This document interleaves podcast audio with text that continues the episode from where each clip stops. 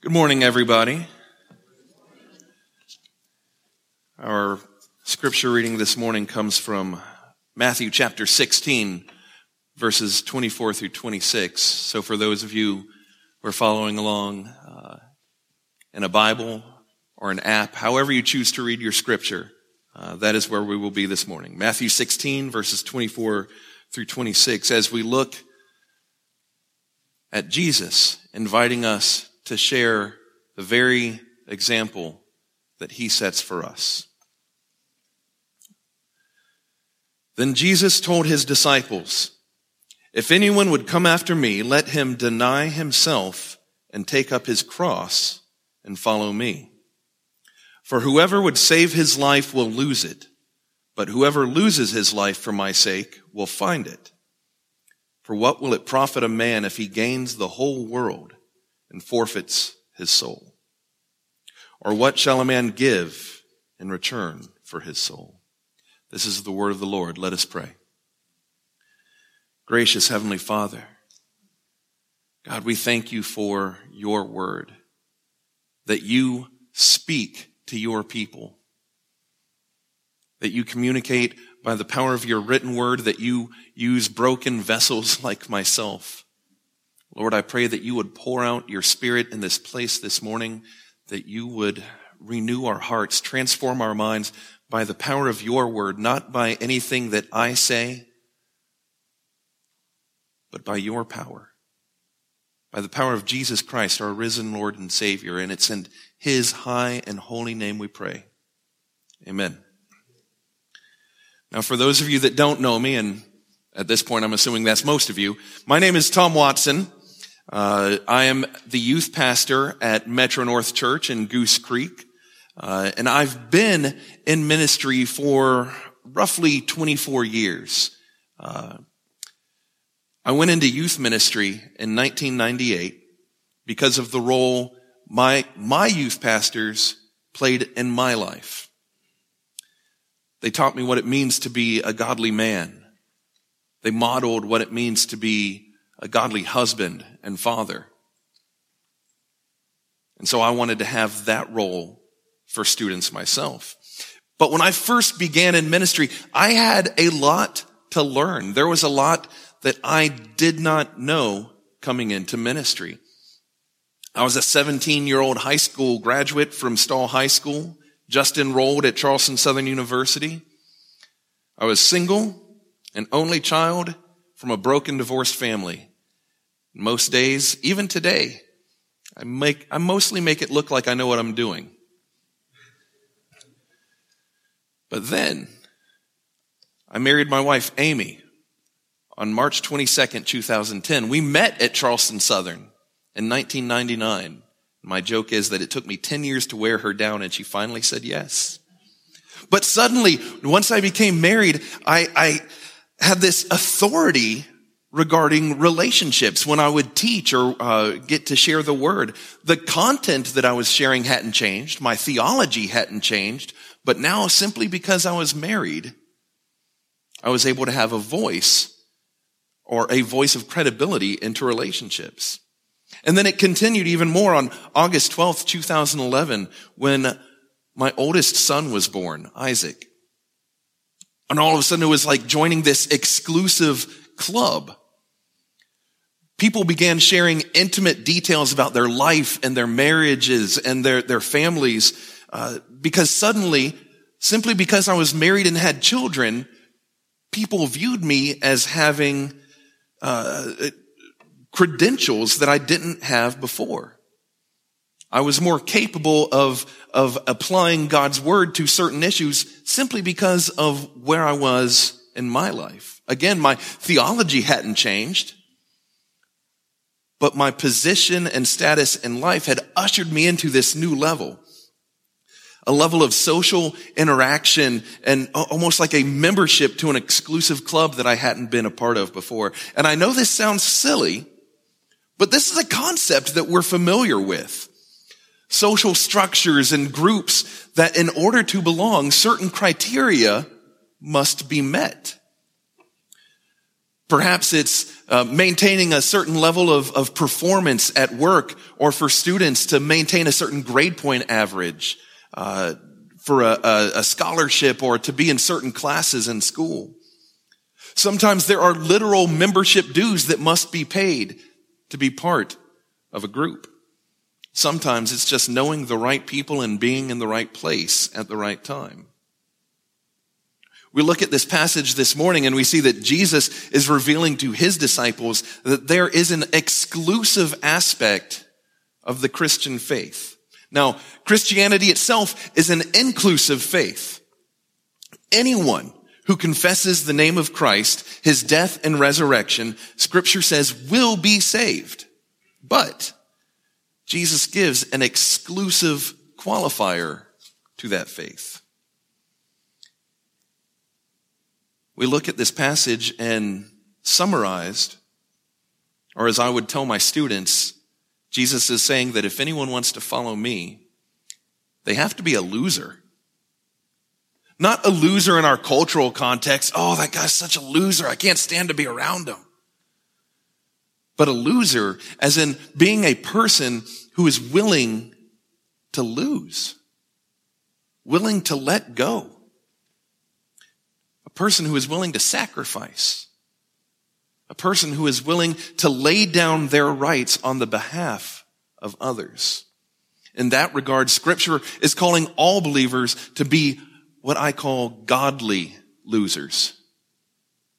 Scripture calls us to be godly losers, not to view yourself as worthless, like you're some sort of cosmic garbage, that you're some sort of accident that just happens to be meandering through life here, but a loser who is willing to deny yourself for the sake of others. And this passage reveals that in three ways. First, in verse 24, that you are willing to give up your comforts willingly giving up your comforts in verse 24. Secondly, in verse 25, willingly giving up your safety. Willingly giving up your safety in verse 25. And lastly, willingly giving up your life in verse 26.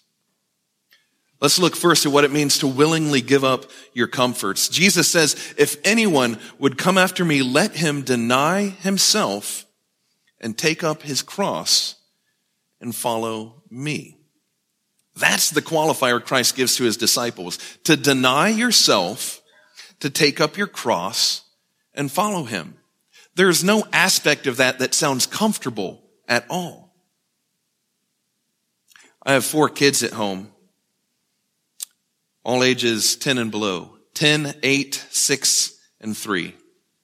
My usual joke is my wife and I are surviving on coffee and prayer.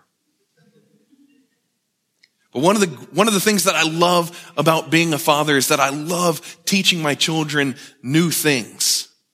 I love teaching them aspects of God's word and hearing when they, when they recite their, their children's catechism back to me. I love that. It gives me such joy. I grew up in a musical family. Uh, uh, there's never been a time in my life where there was not music playing in some form. And so to share that with them I grew up reading comics, watching black and white Godzilla movies and, and just wonderful geeky things like that. And to share that with them, I took my kids yesterday to our local comic shop for free comic book day because I love teaching them about the things that I'm passionate about.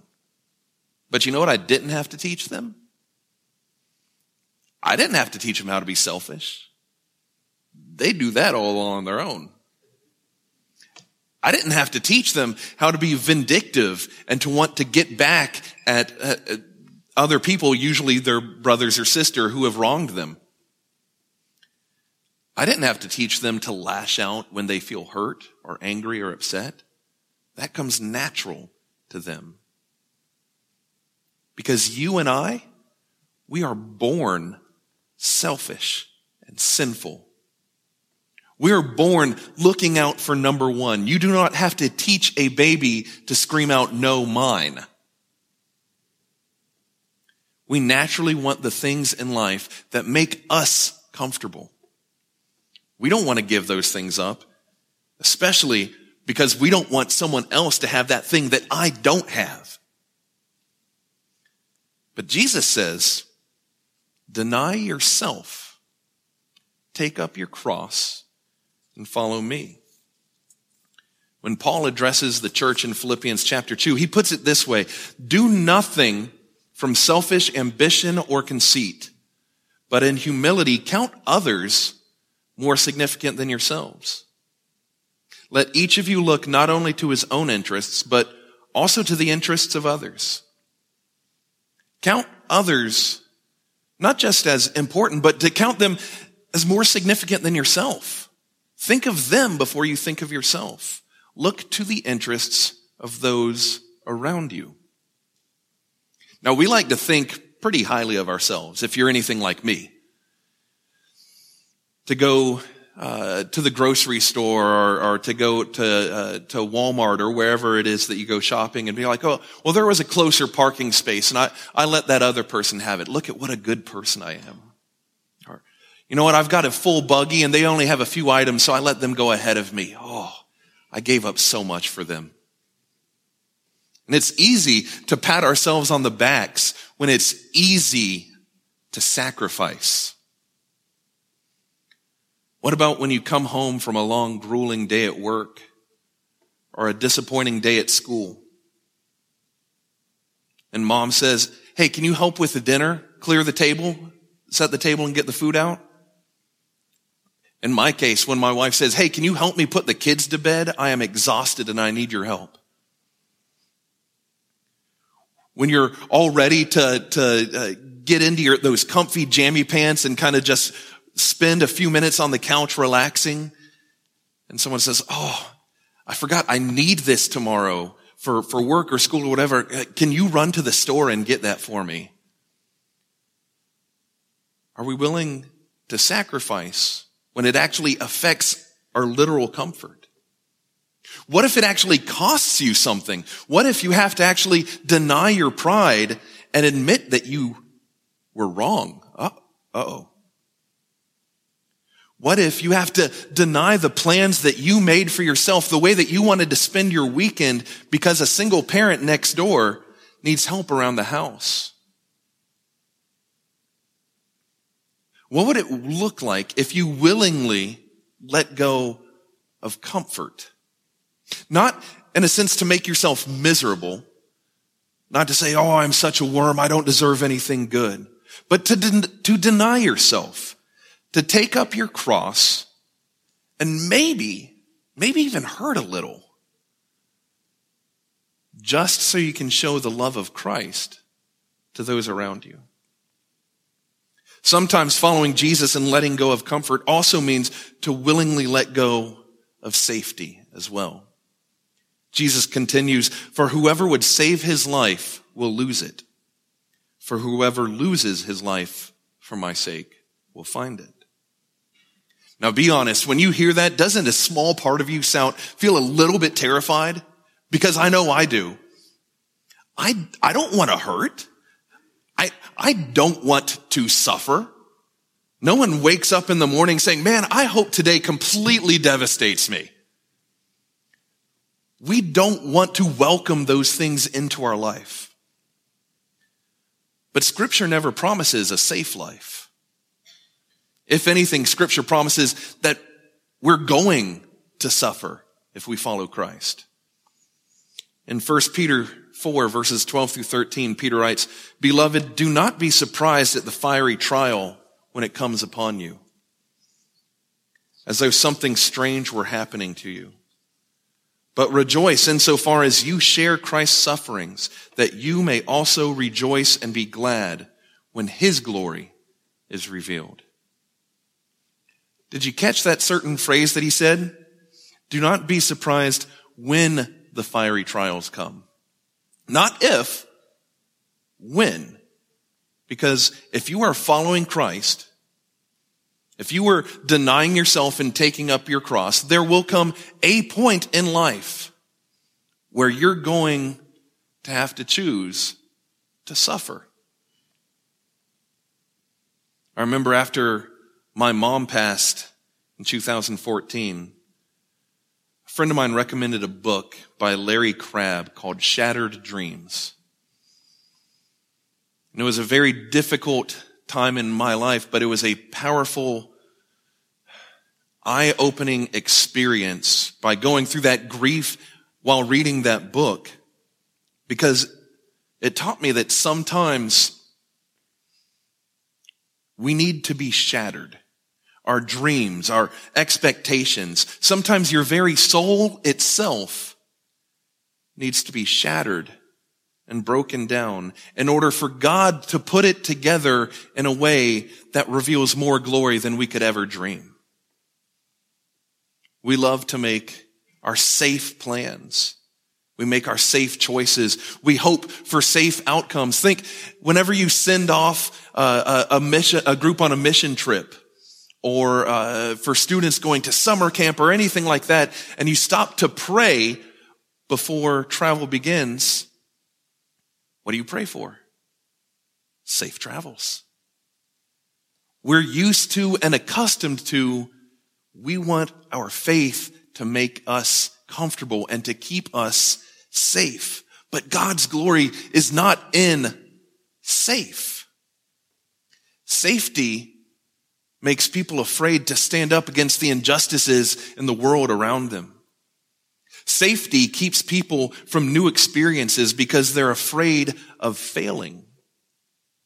Safety would prevent missionaries from ever leaving the comfort of home to going and expanding the God, uh, God's kingdom and spreading the word. Safety would have kept Jim and Elisabeth Elliot from Ecuador, where he ended up losing his life to proclaim the glorious name of Christ.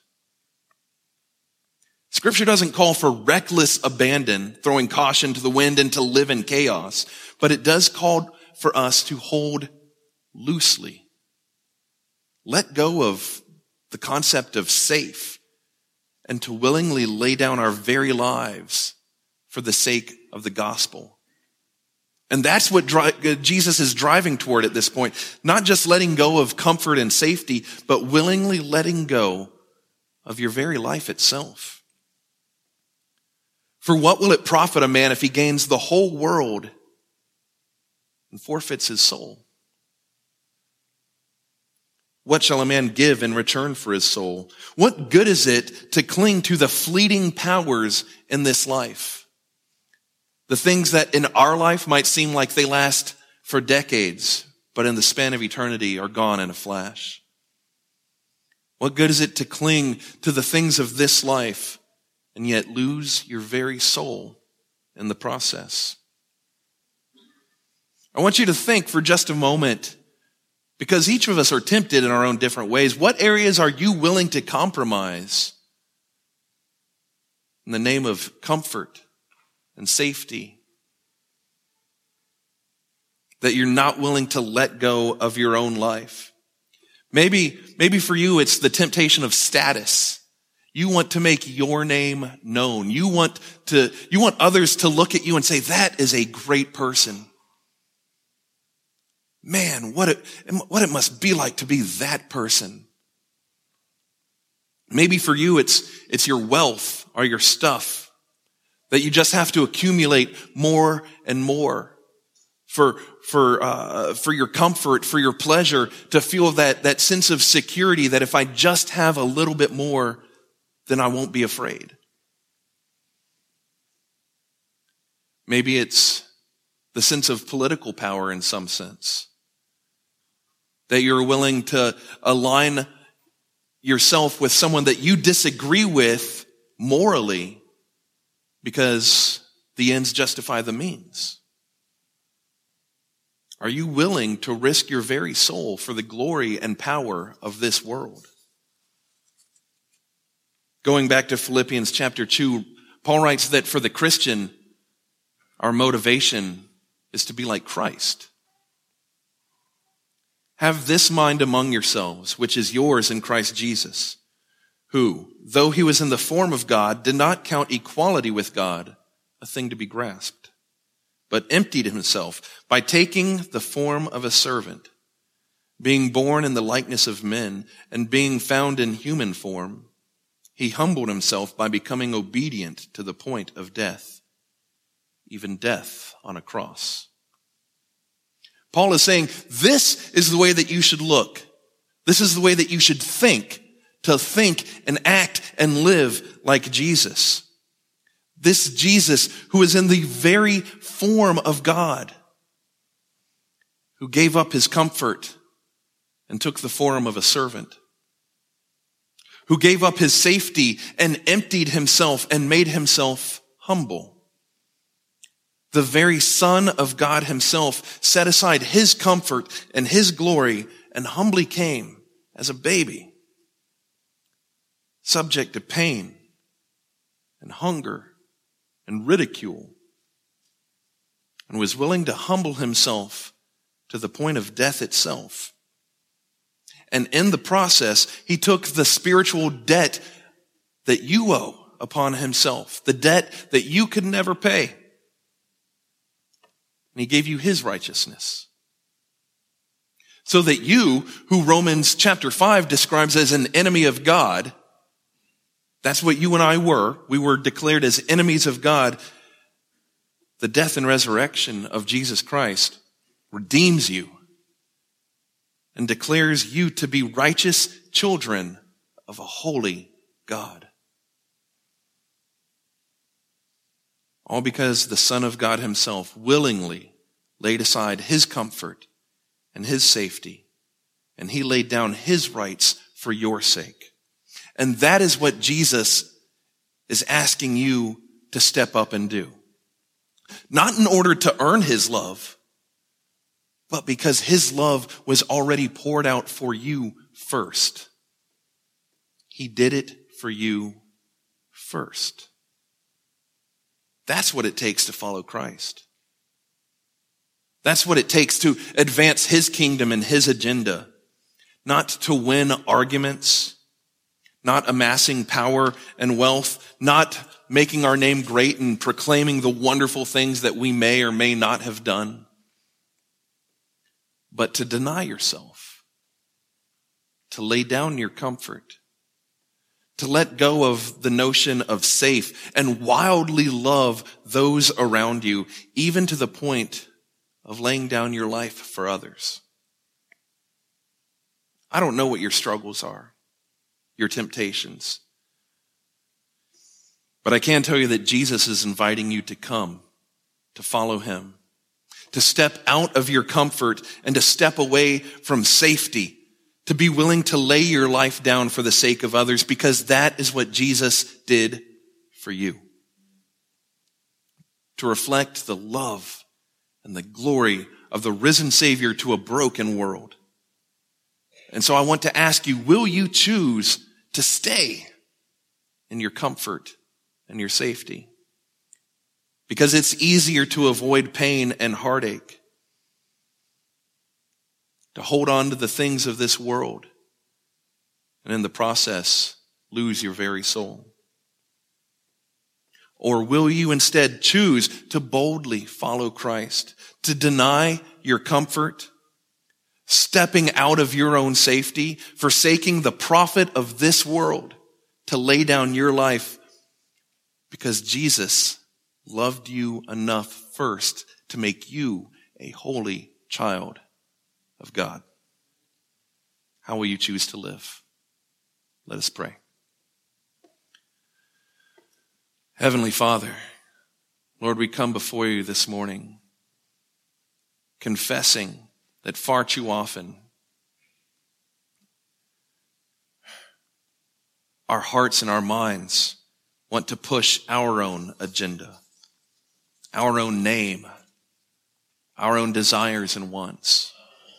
Far too often we do not lay down our rights for the sake of others. Lord, we confess our selfishness and our pride. And we ask that you would remind us that there is therefore now no condemnation for those in Christ Jesus. That we would go out to the world around us. We would go to our neighborhoods and our schools and our workplaces. That whenever we would go shopping or wherever we go, that God, we would be reminded that Jesus Christ laid himself down for our sake because he loved us first. Let us go out into the world loving others as Christ has loved us. Let us lay down our rights, step out of our comfort, and proclaim the glorious risen name of Jesus Christ.